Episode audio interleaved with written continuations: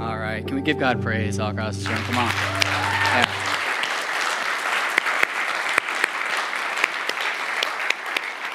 I can remember in 2020, September 12th of 2020, laying in my bed Saturday night. We're starting the church the next day. We're going to be meeting in the Hilton Garden Inn, which really is fun. Getting up at the crack of dawn and setting up church. Glad we don't have to do that anymore. Thank you, Jesus, for this building. But just being nervous, you know, just like, what is God going to do? Is it just going to be the Chi Alpha students? And we're having like Chi Alpha on Sunday and then also Tuesday. so I remember just like being so nervous. And along the way, there's been those moments where it's like, okay, how is God going to make this work? And He has proven, you know, time and time again that He is faithful. On my whiteboard in my office at home, it says, I'm not the church planter, Jesus is the church planter. And that's just the truth. And I'm not saying that to sound humble or something, like it's just the truth. I'm not wired for this kind of thing. It's not about me. It's like this thing, it couldn't have happened without him. It couldn't be where it is right now without Jesus. Like he is the one who's building this church. I get this image of him like building it block by block, brick by brick. He's building it. I'm just grateful to be a, a part of it. I'm grateful for each of you uh, being a part of it. If you're here today, even this is even if this is your first time, hey, you're a part of the story, right? You're here today. Even if you come today and you're like, I hate that church, never coming back. Well, hey, you came one Sunday, so you're part of the story, right? So I just want to thank you for being here and, and, and being a part of this. It's been a, it's been a great couple of years. And today I want to share a sermon called The Dream. And, and, and I just want to talk about Jesus' dream for our church, also reflect a bit. And we'll be in Mark chapter 11, verse 17. So you can turn there. And as you're turning, I'm going to have my uh, new baby girl, Lily, come up here. Well, Emily's going to bring her up. So last Friday, September 1st, uh, this baby girl was born a couple weeks early. Seven pounds, 7.6 ounces. Everyone wants to know that. It's like, that's people's main concern. How much does she weigh? I, I don't even know the difference. Like, I don't even know if that's like regular or chubby or what. But point is, she's seven pounds, if you're wondering. But, uh, but yeah, she's beautiful, has a head of hair. All four of them had that head of hair. It's crazy. I don't know what it is about the genes. We got good hair, I guess. Way to go. But, uh, so, but yeah, so grateful that it went really well. It was, it was seamless. So, so praise God for Lily. And, and Lord, please no more. Four is enough. No, I'm just kidding. But uh, just kidding. All right, let's give God praise for that. I'm so thankful. All right. So we're going to finish up Philippians next week. I had prepared that sermon, you know, for last Sunday, and then on Friday, obviously Lily came, so I texted Victor. I was like, "Buddy, you got this. You got this. There's no one better." And he was sick. He did a great job, didn't he? It was so good. I was getting wrecked. I had revival at my house. So thank you, Victor, for bringing the word. Appreciate it. He was sick too, so he wrote that when he was sick.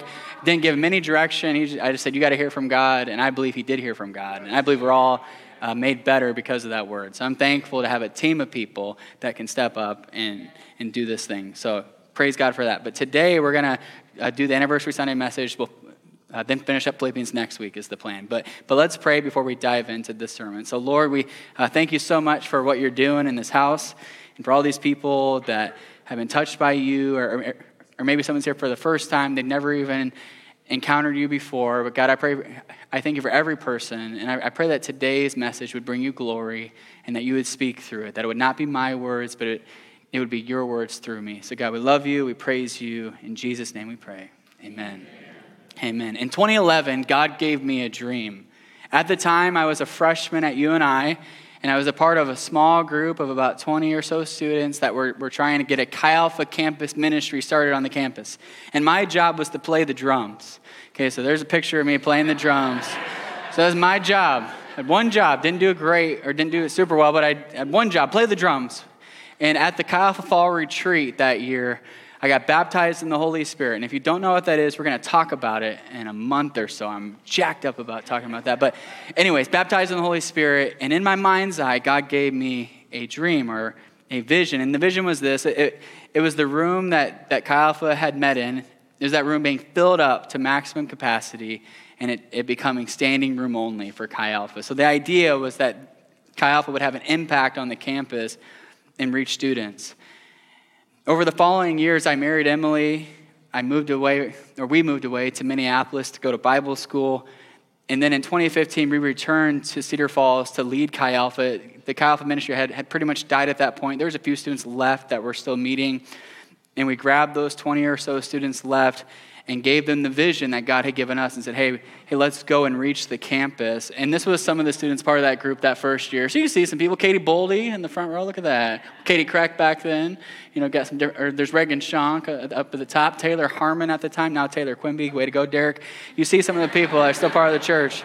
But, um, but yeah, so that was kind of that, that first group. And then, you know, just a year later, God did cool things. Just a year later, we got to see that vision fulfilled. On that night, I looked up, I was standing about right where that picture was taken, and I looked up like, hey, that's the vision that I had being fulfilled. And, and God filled that room up. There's 87 seats and 94 students there. I was like, oh my goodness. The next day, I went to lunch with the worship pastor at the time, and I said, dude, we're living the dream, man. This is the dream. This is the good old days, right? We're in the good old days right now. And it was a really fun time.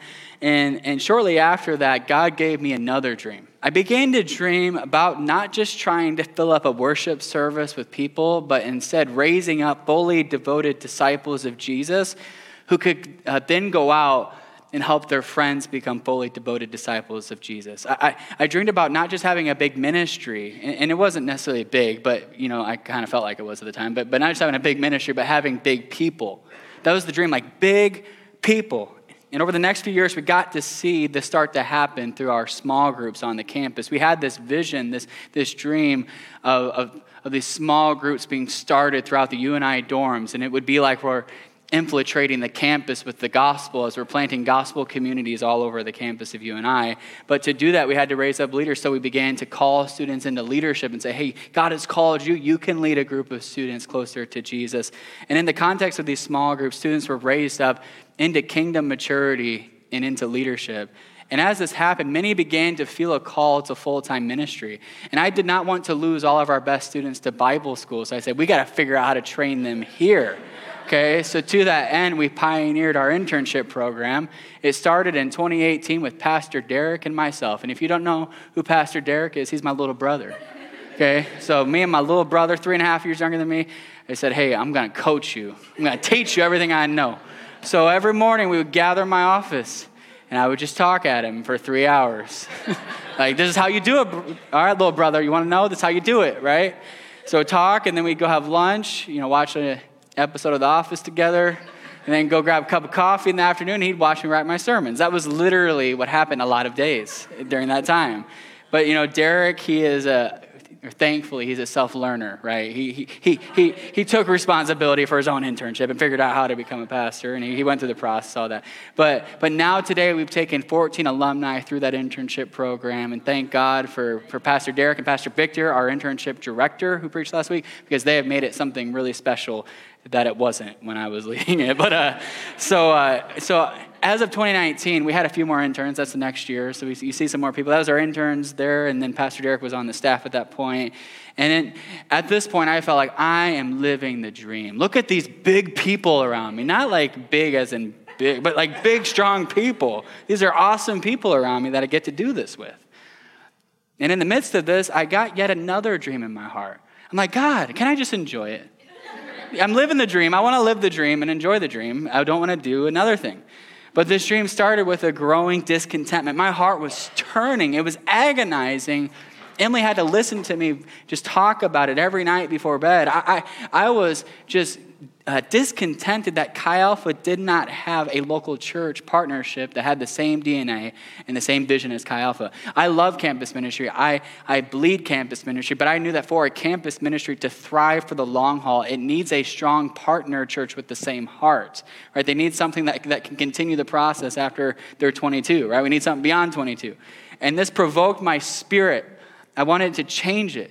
I was also discontented with the fact that, that even though we were reaching students on the campus of UNI and God was doing sweet things, the Cedar Valley had a lot of people that don't know Jesus, right? And I, I wanted to reach every generation. It, it, provoked my spirit that, that for the thing I was leading, it, it could only include you know, people who fit in this little window. And I'm like, I want to reach adults. I want to reach moms and dads. I don't, I want to reach grandmas and grandpas and babies and kids and teenagers.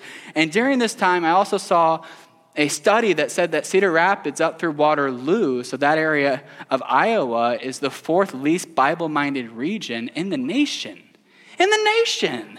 Us Iowans, I thought we were good Christians, right? What's up with that? Well, what does that mean? That means that we're not being discipled very well. If we're not Bible minded, we might be going to church, I don't know, but, but we're not Bible minded.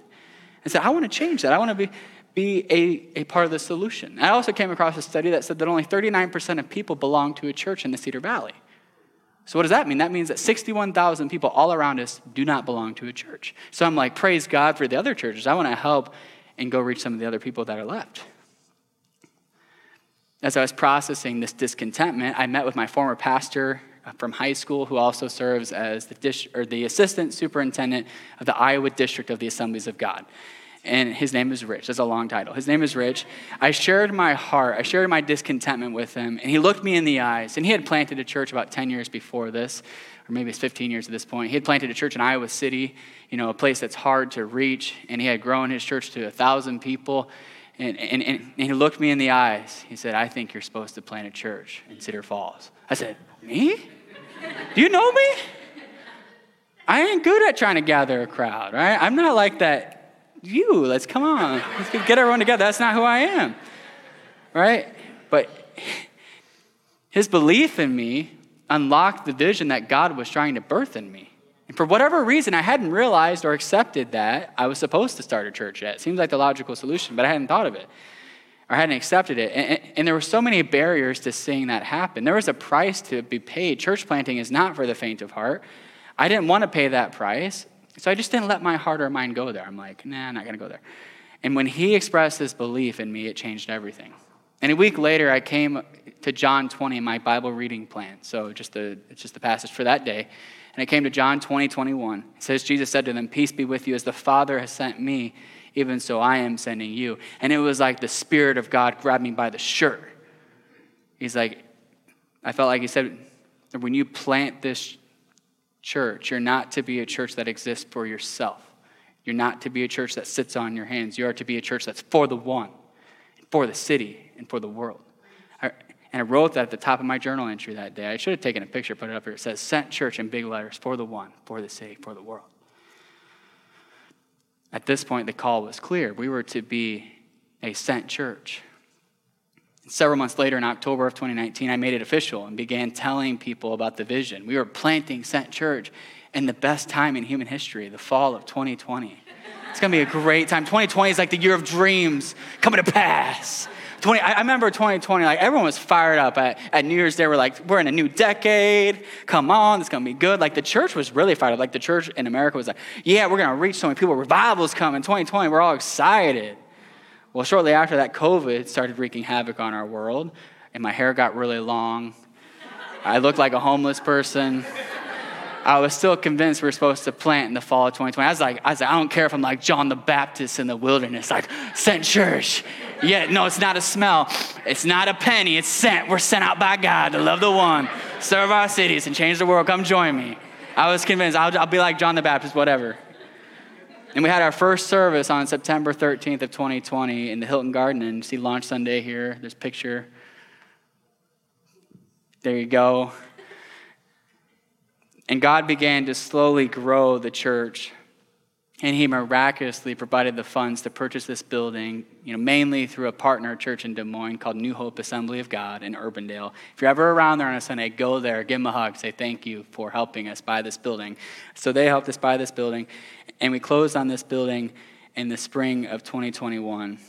And, and for the last uh, 2.5 years, or two and a half years, we've been focused on, on developing our church. Let me show you a picture actually from the first Sunday here, or actually the video here. Let's show the video, sorry.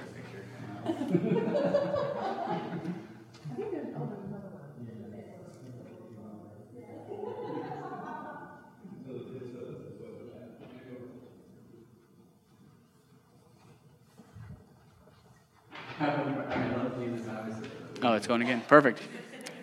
So, yeah, so this came up for sale. Sorry, I skipped this part of the story. Now I'm going back. Thank you, Aaron, for saving me. He put that video up. He's like, You forgot something. Okay, let me back up. So, before we planted, in, in November of 2019. Okay, so I told the story of us planting. Before that, November 2019, November 26th is when I found out about this building coming for sale. So we are just said we're planting the church. I feel like a crazy person. I'm 26 at the time. Like, we're going to do this. We have a bunch of students, no money, plant the church. I, I drive by the Cedar High, or I, I drive by this building, I see the for sale sign. and it's, and it's listed for a million dollars. I'm like, that sounds great for someone else. and then a pastor friend texted me and said, You got to go check out that building. You got to check it out. I think God might have it for you. Uh, or Pastor Jason Stickles from Celebration Church had texted me and said, Man, you got to check it out. So we come on November 26th, we check out the building, and, and that was that first day of coming in and checking it out.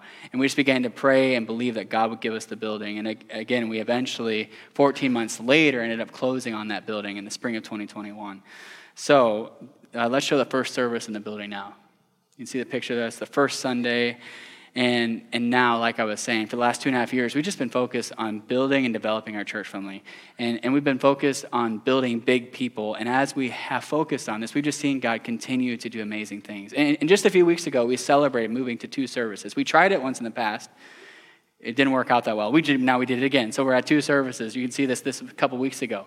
So this is the second service a couple weeks ago, back to school Sunday. Someone sent me a video after service of the parking around the neighborhood just completely filled up, and that's just for one service, right? So we had two services, and, and God filled up that room. He's filled it up today again. So praise God for that, right? But but then one of the most beautiful things, though, about all this, so this is all great, but, but I think one of the most beautiful things is that Sent Church has planted as it's grown, as people have, have, have dove in. And Chi Alpha has gotten stronger under Pastor Derek's leadership. You know, maybe those three hour coaching sessions, maybe it worked, I don't know. But uh, so I went to their launch service a couple weeks ago. I'll be honest with you, I didn't listen to the sermon. Sorry, Pastor Derek, I'll listen to it some other time. But I just cried, just cried as I looked around the room, and 230 or 232 students are going after Jesus. Let's show a video here of them going after Jesus.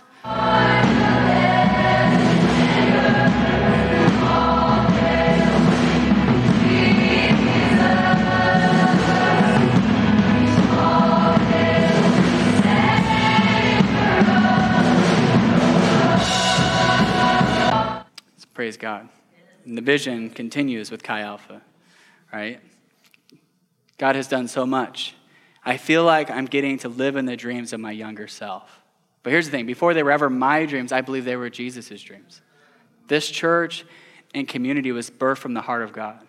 Here's the thing, let me just share something else. I went really long in the first service and I'm on track to go long again. I'm sorry. But it's anniversary Sunday. You give this to me.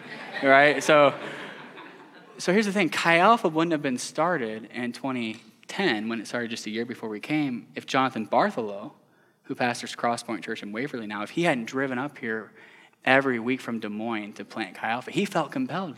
God told him, drive up to Cedar Falls, plant a Chi Alpha. He did it every single week just in time because me and Emily got to campus the next year and other students as well. But he drove up every week, back and forth, back and forth, back. This dream, it was God's idea. It wasn't Jonathan's idea, it wasn't mine. It was God's idea. I believe Jonathan really is the one who planted this church in 2011. Right? Praise God for a man who is willing to count the cost. Right? This is Jesus' idea. He's been all over it. And you are all a part of this dream. I want to thank you for pursuing this dream. Even with that said, though, we have not arrived yet. I don't ever want to get impressed with ourselves. Right? It's good to celebrate, be like grateful. Yeah, look what God's done. But I don't want to get impressed with ourselves. Like this is Jesus' thing, and there's so much further to go as we head into our fourth year as a church, we can't coast, we can't settle. We have to keep pursuing his dream. We have to be passionate. Say, Jesus, give us your dream for the next decade. Or we're not going to settle for what you've done in the past. I never want to be that guy that's like, oh, the good old days when the church was great. No, I'm contending for the future. Or let's get his dream for 2024 and 25, 26. Let's get his dream. Let's not coast. Let's keep pursuing his dream for our church and our cities.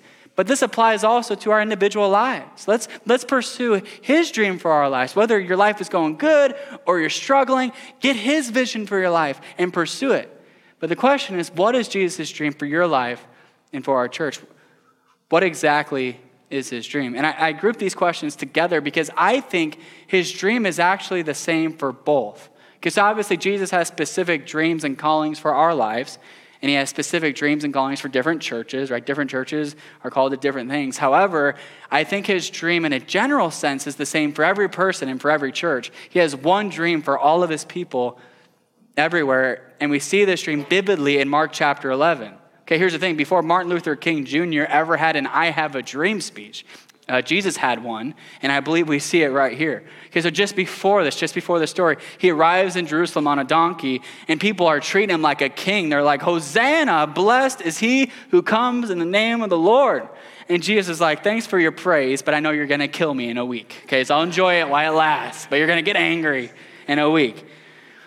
He knows it's only temporary. He knows they're going to crucify them, or or crucify him in just a week's time. He knows he's in his final week. And as he looks down the barrel of his death, the first thing he does is he goes into the temple. Okay, I love this verse. He's like sizing uh, the temple up. It says, And he entered uh, Jerusalem and went into the temple. And when he had looked around at everything, it was already late. He went out to Bethany with the 12. Okay, again, it just says, if he's preparing for a big moment, he goes in there, he just looks at it, looks good, and then he leaves. He goes back the next day and he marches into the temple, and this is what it says. They came to Jerusalem, and he entered the temple and began to drive out those who sold and those who bought in the temple, and he overturned that table of the money changers and the seats of those who sold pigeons, and he would not allow anyone to carry anything through the temple. And he was teaching them and saying to them, Is it not written, My house shall be called a house of prayer for all the nations, but you have made it a den of robbers? It's as if Jesus says, If I'm going to die this week, I'm going out swinging. I'm laying it all on the line. And to that end, he goes a little cray cray on the temple. He flips some tables over. This ain't fairy dust Jesus, right? He's, he's flipping some tables. He's driving people out. And John even says he took a whip to the people. So he's like, Witch, witch. okay, John 2, check it out. This is real. Okay, John 2 15. And Jesus, we're talking about Jesus, makes a whip of cords. He drove them all out of the temple with the sheep and the oxen. He poured out the coins. He's like, Here's your money, pouring it out. He flips the tables over, he overturns them. He's not playing around, right? Jesus ain't messing around. He is judging the temple. In chapter 13, he's going to say that the temple is coming down. Okay, you got to get the gravity of this. The temple was the center of religious life for the Jews, it was the dwelling place of God's presence. It was the place where people came and made offerings and sacrifices to God in the place where they worshiped Him. And this is why there were money changers and pigeons being sold in the temple courts. When worshipers would come to the temple, they would need to exchange their money for the official coinage and then buy animals sufficient for the sacrifice so then they could bring them to the priest for the offering. But the problem with this was the money changers and the pigeons and all the other animals were keeping the Gentiles or the non Jews out of the temple. Okay, so they're hanging out in the outer courts where the Gentiles were supposed to be able to worship, and this kept Gentiles away from the temple. And the house of God, that was supposed to be a connecting point between people and God, was actually a barrier to people connecting to God. And this made Jesus mad. He was ticked off. Can I say, t- I think I can say ticked off. All right. His anger, it gives us a window into his heart. Right, here's the thing the things that, or the things that make us angry, they usually show what we're passionate about. Which we could just think about that for a little bit, and that could be very convicting for me and for a lot of us. Think about the things we get angry about right? But, but for example, so for many of you, you're going to watch the NFL today. I will also watch the NFL. It will be a good time. But for those that don't care too much, when a bad call happens, you're going to shrug it off. You're like, oh, whatever. Like that's been me for the last several years. I'm a Redskins, now Commanders fan. And I haven't even liked my own team for the last like decade. So I'm like, yeah, they threw a pick, whatever. And the reason I haven't liked the team is I haven't liked the owner, but he sold the team this summer. Praise the Lord. Come on. I've been, I've been fasting. I've been seeking God with all my heart for that my whole life. Sold the team, so I will be a little more excited this time. But usually I shrug it off, I move on. But for those of you who are diehard fans, like you wear your jersey to church, and I don't think there's anyone who did that today, but, but or bad calls against your team, they can make you a little angry. Like you might yell at the TV, they can't hear you, but you might be yelling at them. And you might say a few words that you should never say anywhere and definitely don't say in church, right? If you're on TV, be like bleep, bleep, bleep, bleep. You might even throw something. Our, anger is re- our anger reveals what we care about. Here in this passage, we see Jesus get the most angry that he ever does in the Gospels. The failure of the religious leaders in the temple drives him insane. And as he drives out the den of robbers, he shares why he's angry. He says, My house, or he says, Is it not written that my house shall be called a house of prayer for all the nations? He's quoting from Isaiah 56 7 and says, where it says that the temple is supposed to be a house of prayer for all the nations. So here we see Jesus' heart and his vision, his dream for the temple. It was supposed to be a place that connected people to God and drew the nations to God. And this dream was not coming to pass, and Jesus was committed to bringing the whole thing down and building a new temple. But this time, the temple would not be made with brick and mortar, but with flesh and blood. He's going to build a new temple. Paul tells us about it in 1 Corinthians 3. He says, Do you not know that you are God's temple and that God's Spirit dwells in you? Okay, so Paul, he's writing to the local church at Corinth. Here we see that the church, the people of God, or they are the new temple. This is the better temple that Jesus is building in the old temple's place. It's important to note that Paul, he's not talking about a building, although I'm thankful for church buildings. He's talking about a people, he's talking about the body of Christ. In Ephesians 2, he says, So then you are no longer strangers and aliens, but you are fellow citizens with the saints and members of the household of God, built on the foundation of the apostles and prophets, Christ Jesus himself being the cornerstone, in whom the whole structure being joined together grows into a holy temple, temple, temple in the Lord. In him you also are being built together into a dwelling place for God by the Spirit. Jesus was committed to building a new temple that fulfilled his original dream.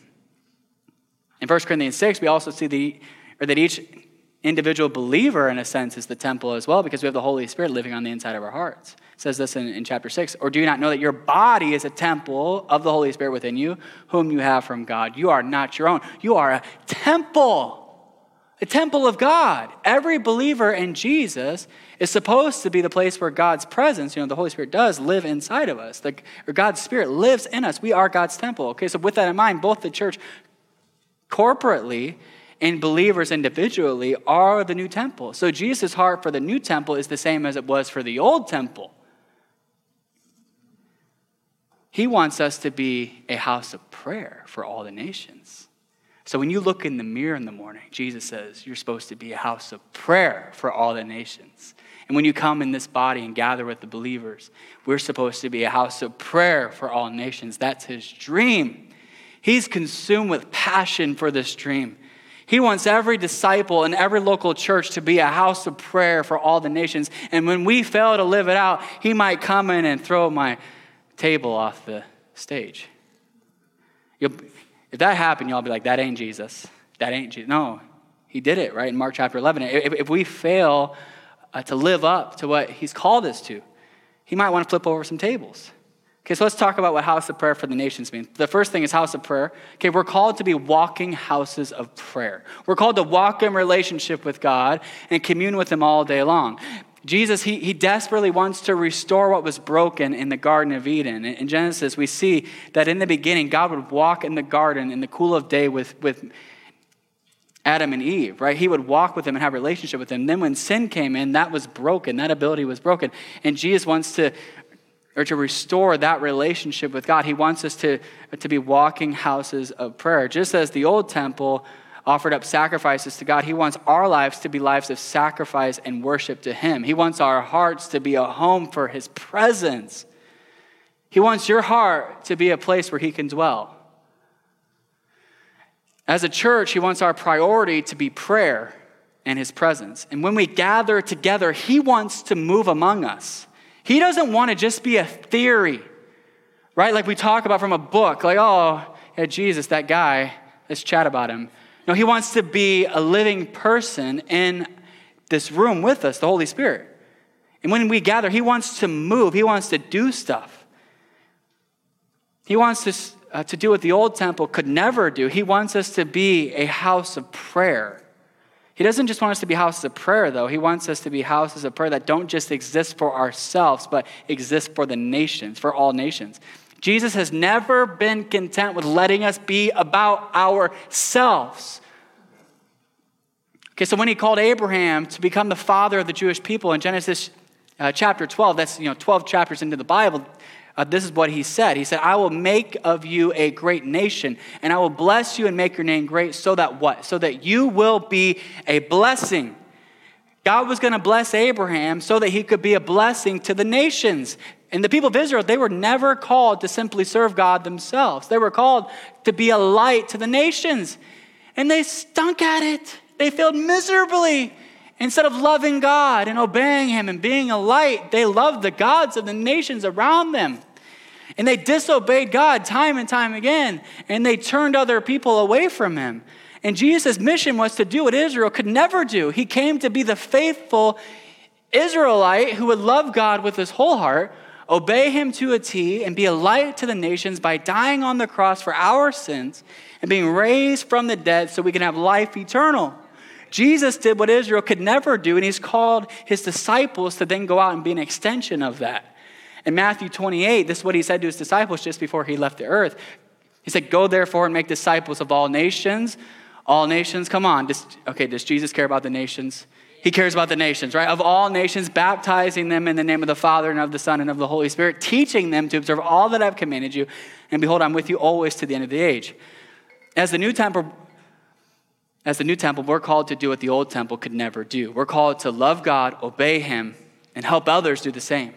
And we're called to be fiercely committed to leading our friends and our cities to Jesus. We're called to preach the gospel, heal the sick, cast out demons, demonstrate Jesus' love, teach our friends to follow him, and send missionaries around the world. Mission has to be our priority. I will never apologize for being a church about mission. It has to be our priority. He wants us to be consumed with helping the nations come to know him. He wants us to understand that we're a sent people. And this is his dream for us. He wants us to be a house of prayer for all the nations, both as individual believers and families, and also as a church. That's his dream house of prayer for all nations. It's been, his dream has been simple from the very beginning. He wants to raise up a people who love him and love people. And this is his dream for your life and for mine. It's his dream for our church, it's his dream for every other church. And this is going to look different for every individual in every church, but our lives are supposed to orient around this dream house of prayer, all nations. And the early church had great success at living out Jesus' dream. They were truly a house of prayer for all the nations. They gave all of themselves to Jesus and his mission. In Acts 2 42 through 47, we get a glimpse of what the early church looked like. Let's see it. It says, And they devoted themselves to the apostles' teaching and to the fellowship, to the breaking of bread, and the prayers. And awe came upon every soul, and signs and wonders were being done through the apostles, and all who believed were together and had all things in common. And they were selling their possessions and belongings and distributing the proceeds to all as any had need. And day by day, attending the temple together and breaking bread in their homes, they received their food with glad and generous hearts, praising God, having favor with all the people. And the Lord added to their number day by day those who were being saved. That's my dream every day getting a text from one of you, just led this guy to Jesus. We're like, let's get the baptismal tank out again. We just tore it down. We'll be glad to put it back up. It's my dream day by day, those are being saved. So, or so what we see here is that the early church was successful at being the house of prayer for all nations. Right? They were a house of prayer for all nations. They truly lived out Jesus' dream. As they did, they saw amazing things happen. God moved. In, in verse 43, it says, Many wonders and signs were being done through the apostles. So, like, like Peter's shadow healed people. So, be like if we say, Pastor Noah, come up here. Let's get a shadow going. There's a shadow right there. I'm going to lay in the shadow, get healed. That's what's going on at church, right? Like signs and wonders. A house of prayer, when, or when we truly live into this, when we truly live out our calling and His dream, the power of God will be on tap, right? For the early church, people were saved, healed, and set free. A house of prayer for all nations has power. Has power. Power. If you're sleeping, I got to do something weird. if we can live out Jesus' dream, we'll be filled with the Holy Spirit's power. We won't just come to church on Sunday mornings expecting a good cup of coffee, which is a good cup of coffee. Thank you, Cafe Team, and a good teaching. But instead, we'll actually expect God to be here. Crazy thought, huh? Coming to church like God's going to do stuff. Right? That's what we want to see. And we'll expect it if we're bringing our unsaved friends to church, we're like, hey, hey, or their life might be completely changed after this morning, right? We expect God to do stuff. Come on, somebody. Each of these little things could be sermons in themselves. Maybe I need to do long series. Anyways, Acts 2.46b, right? Something else happens. They received their food with glad and generous hearts. As the early church walked in their calling, they were glad and generous. They had a joy and generosity that wasn't dependent on circumstances. They could get locked up in prison, still praising Him. Woo, we're in prison, praise God. Pelted with stones, Paul goes outside, or Paul gets back up, comes back into the city, says, I'm still gonna preach to y'all. I don't care if you just threw stones at me, I got this. Right? Pelted with stones, they're uh, shipwrecked at sea, right? Like ships, like, like Paul's in like multiple shipwrecks. I don't know how you end up in those circumstances multiple times, an odd thing to happen over and over again. But even in the midst of all this, they had a joy and a generosity that was uncontainable. It was a joy unspeakable, a joy unshakable. A house of prayer for all nations has joy.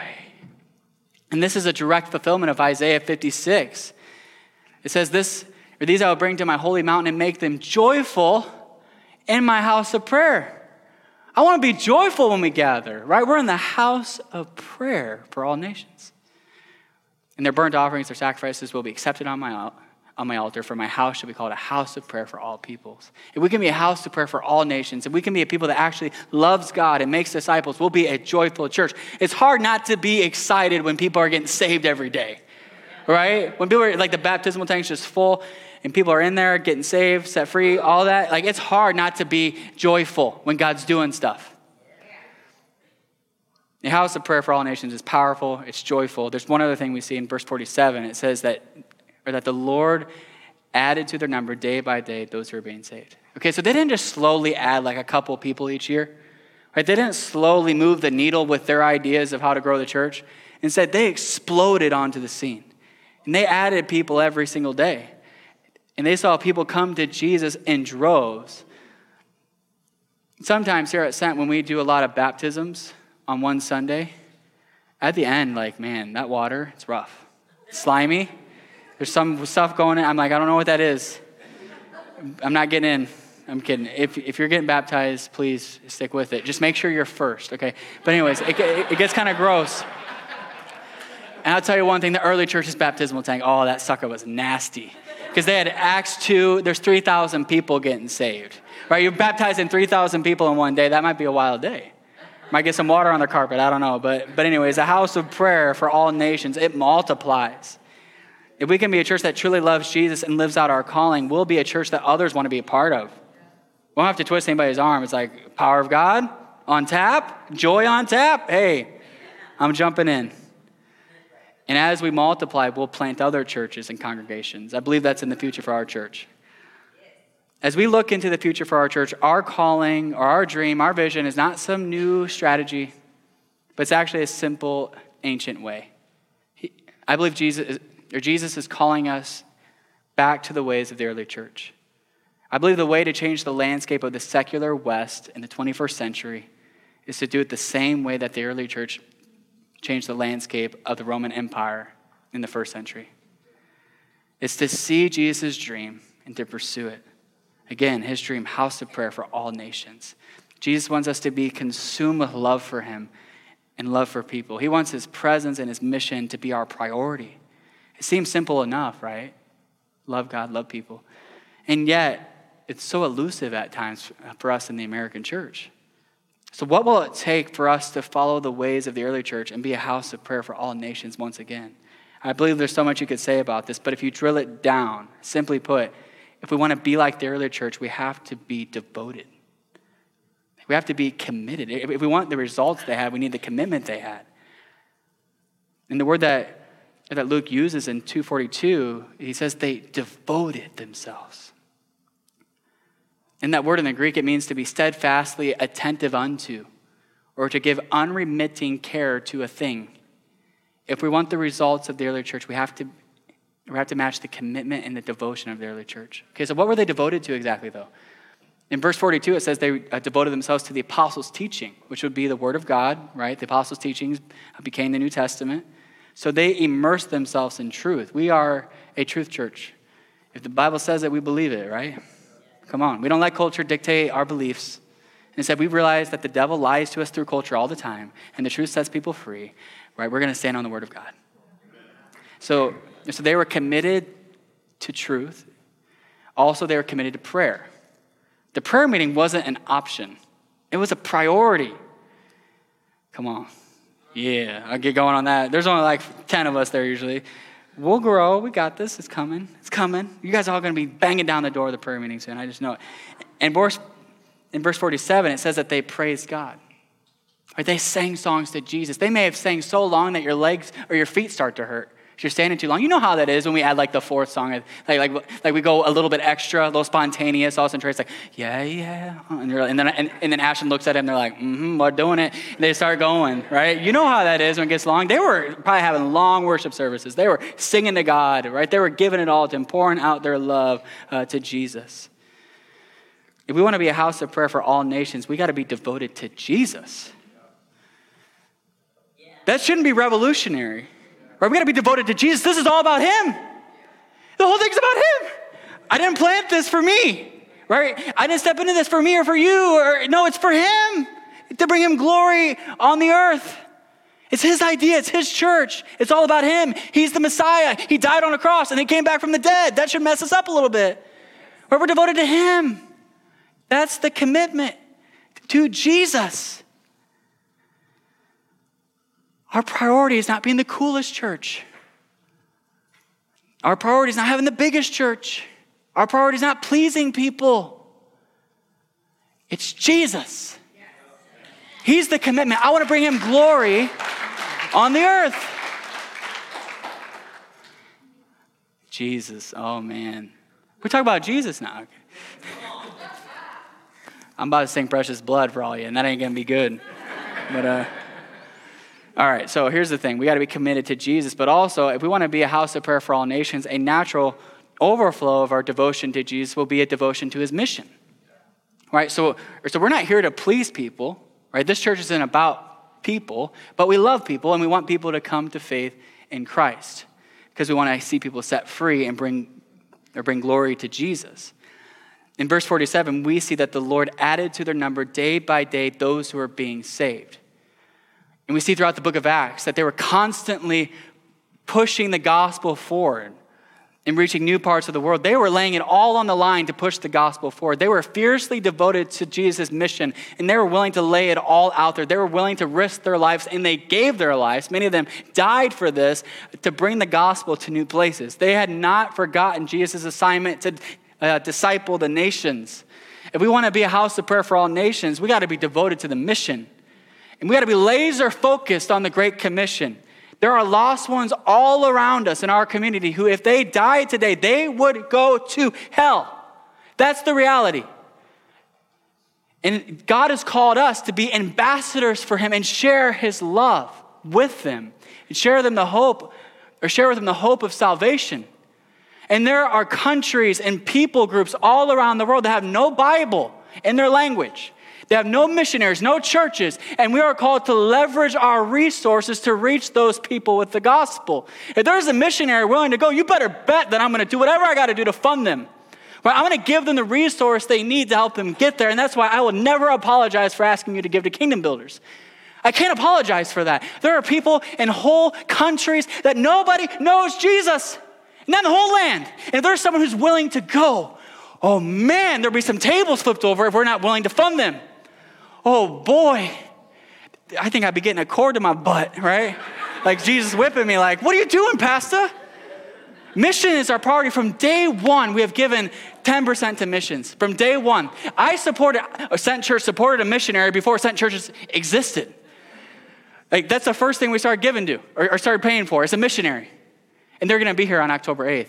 Man, they're going to be good. You better be ready for the goods. That's their name, the goods. I'm excited to hear from them. But we're going to be about missions. Every time you give something to Sent Church, 10% of it goes to missions. Plus, we do kingdom builders on top of it because we believe that our mission has to be our priority.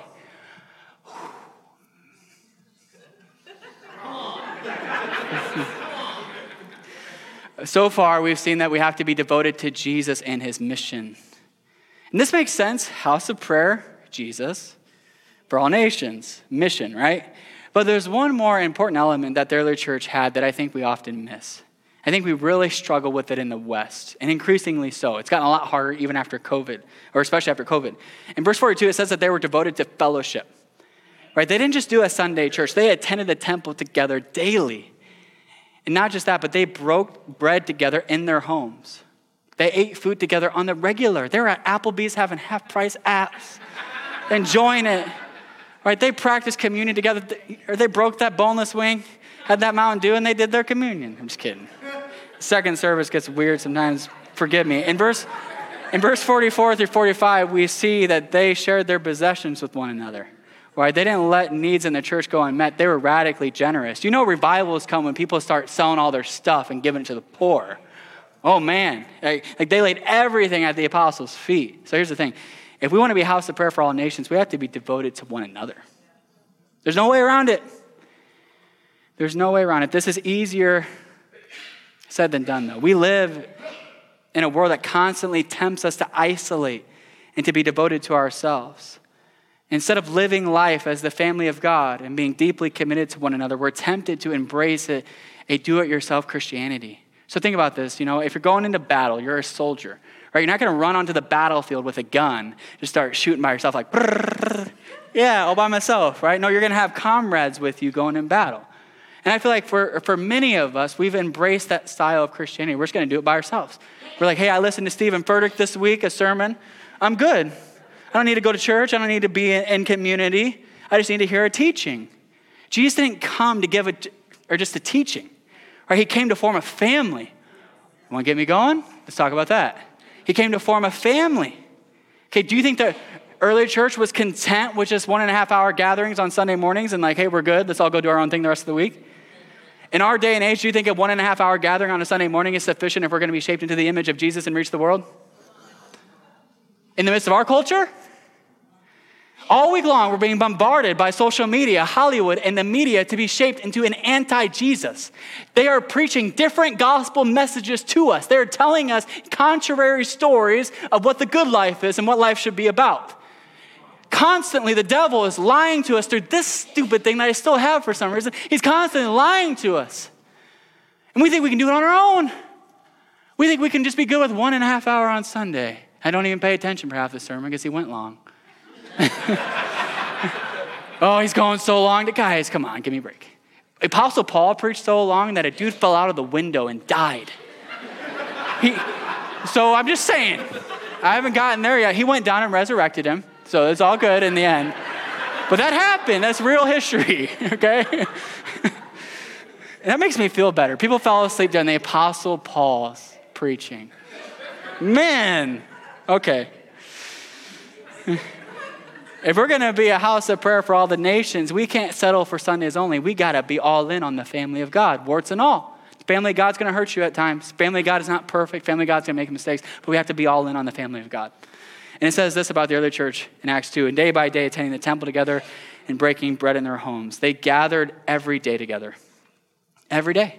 So for them, like the temple is kind of like what church is for us on Sundays. It's a public gathering point. They would come there, the apostles would preach, they would evangelize, much like we do here on Sundays. We preach, we share the gospel, we hope people put their faith in Christ. Uh, the believers would come and, and, bring their unchurched friends or see their unchurched friends there, not unchurched, it would say, you know, not believers in Jesus. They uh, would see them there and they would hope that they would believe in the gospel as the apostles would contend for it. And that's what we do. We bring our friends to church. We hope that our friends put their faith in Christ. We worship Jesus together. We lift him up together as a corporate body. But they also had another context. They had the context of gathering in their homes together. So there's certain things uh, that can't happen in rows that can happen in circles, right? So certain things, especially here in Acts 2, there's just certain things that can't happen in this setting. And that's okay because we have two settings. There's a large group context, there's a smaller group context. And in the homes, it's a place where deep connections can be formed people can confess sin in a safe place. Like, we're not going to have, hey, everybody come up and confess sin right now. Let's do that. We're not going to do that, right? It'll take all day and then some. But, uh, no, but in the home, we can do that. We can confess sin. We can pray for one another. We can be intentional about personal growth and development. We can speak to individual needs. And for us here at Sent, we try to do that in our communities. They're not perfect. We're still forming and shaping them, developing them, but that's the space where we try to be intimate and intentional with one another.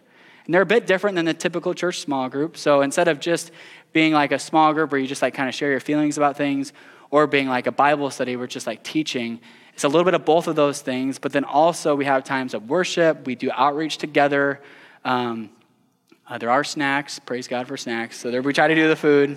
Maybe someday we'll do dinners, who knows? But at this point, we just do snacks. And, and essentially, what we're trying to do is we're trying to live out Acts 2 42 uh, through 47 together. And the vision is that there would be communities planted all over the Cedar Valley of people going after Jesus together in an intimate setting. And then we gather all together on Sunday mornings as like a reunion every week where we praise Jesus, bring our friends, all that. Okay, so we don't want to just gather a crowd on Sunday mornings, we want to gather families throughout the week. If we want what the early church had, we have to be committed to getting around each other and stirring each other up. Hebrews 10:24 says, "Let us consider how to stir one another up to love and good works, not neglecting to meet together as is the habit of some, but encouraging one another and all the more as you see the day drawing near." I can't tell you how many times gathering with another believer, specifically in small group settings, about five other people, is just what I needed. Right? There's been more transformational encounters that I've had in that setting with like five other guys that speak truth to me, encourage me, cry with me, uh, than what's happened in settings with all the worship and the smoke and lights and all that kind of stuff. There's power in relationships. There's power in those settings. We need those settings because we need to be able to stir one another up. There's been times where I go and I feel like I'm suffocating and I come out and I feel like I can breathe again because of what a brother said over my life. Your testimony, your word of encouragement could be a key that unlocks something in someone else. But for you to be able to give that to them and for them to be able to give that to you, you have to actually gather together. As we look to the future of Sent Church, we want to be devoted, not half hearted, not apathetic, not content with less than Jesus' best, but devoted. Specifically, devoted to Jesus, his mission, and one another. So, the main idea this morning is to be a house of prayer, we must be devoted to Jesus, his mission, and one another. After Pastor Rich encouraged me to plant Sent Church, I was scared out of my mind. I knew I was going to get pushed back from my own heart and from other people. I wanted to make sure that I was hearing God correctly and doing what He wanted me to do and not what I wanted to do. Right? I wanted to make sure that He was the church planter and not me. I wanted to make sure that he was the one building the church. Did I share that yet? The whiteboard thing about my office? I already shared it this service? Way to go. All right. Sorry, guys. I'm still getting used to two services. I started two services and then I didn't preach for a couple weeks. Awesome. So I told the Lord, I said, if you want to plant this church, if you want me to plant this church, I need a prophetic word. A, a prophetic word is just when God speaks to your situation through another person. And I prayed for this in June, July, and August, got nothing. I'm like, Lord, you want me to do this? You gotta, you gotta speak to me through someone who doesn't know about the situation. In September of 2019, I was at a prayer meeting in Ames with our Chi Alpha team. I'll be honest with you, I wasn't like coming ready to go. Like there's sometimes you come to church, you're like, I'm ready. I'm gonna worship the Lord. I got my journal this week. I got up a little earlier. No, that was not that morning. I'm like on the back, like, praise him, praise him. Yeah, Lord. You know, just tired.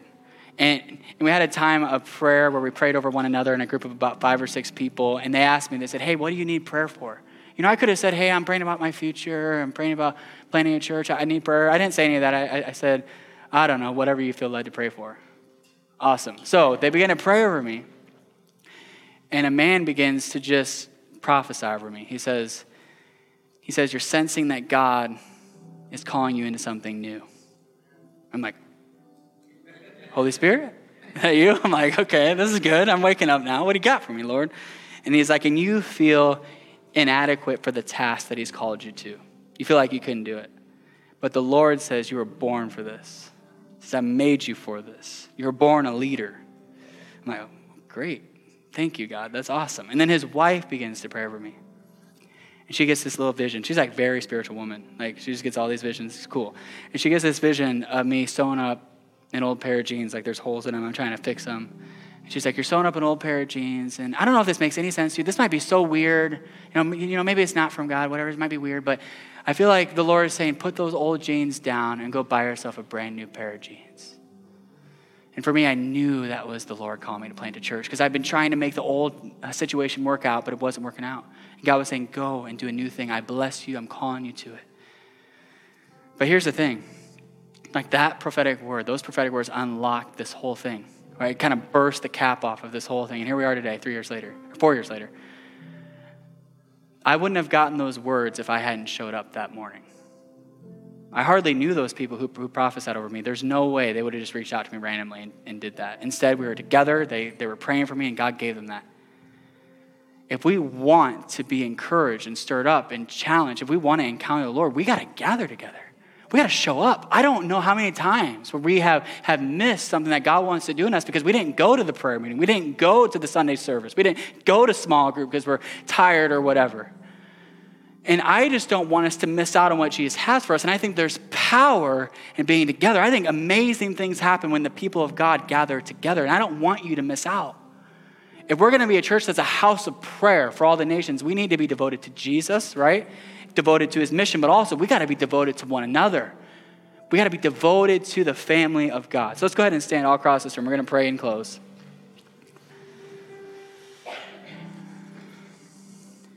If we can lean into Jesus' dream for our church, if we can lean into Him, His mission, and each other, I believe we're going to become that house of prayer for all the nations. I just believe that.